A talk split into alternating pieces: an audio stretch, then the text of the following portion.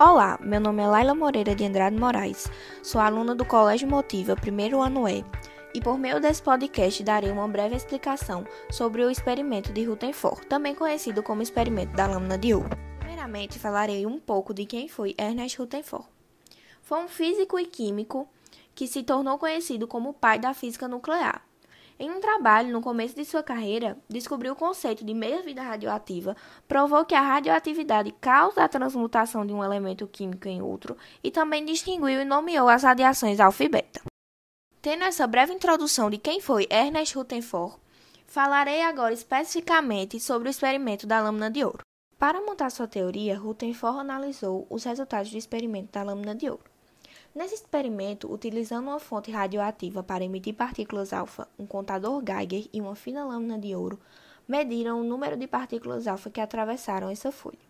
Porém, eles perceberam que, embora muitas das partículas atravessassem a folha, um número bem pequeno de partículas alfa eram refletidas ou então eram desviadas por essa folha. Com base nisto, Rutherford elaborou seu modelo atômico, conhecido popularmente como modelo sistema solar. Rutherford afirmou com seu experimento que o átomo não era apenas esfera maciça, como dizia J.J. Thomson. Segundo Rutherford, o átomo teria, na verdade, um núcleo de carga elétrica positiva de tamanho muito pequeno em relação ao seu tamanho total, sendo que este núcleo, que conteria praticamente toda a massa do átomo, seria rodeado por elétrons de carga negativa. Com isso, chegamos ao fim do nosso podcast. Muito obrigada pela sua atenção e espero que você tenha compreendido.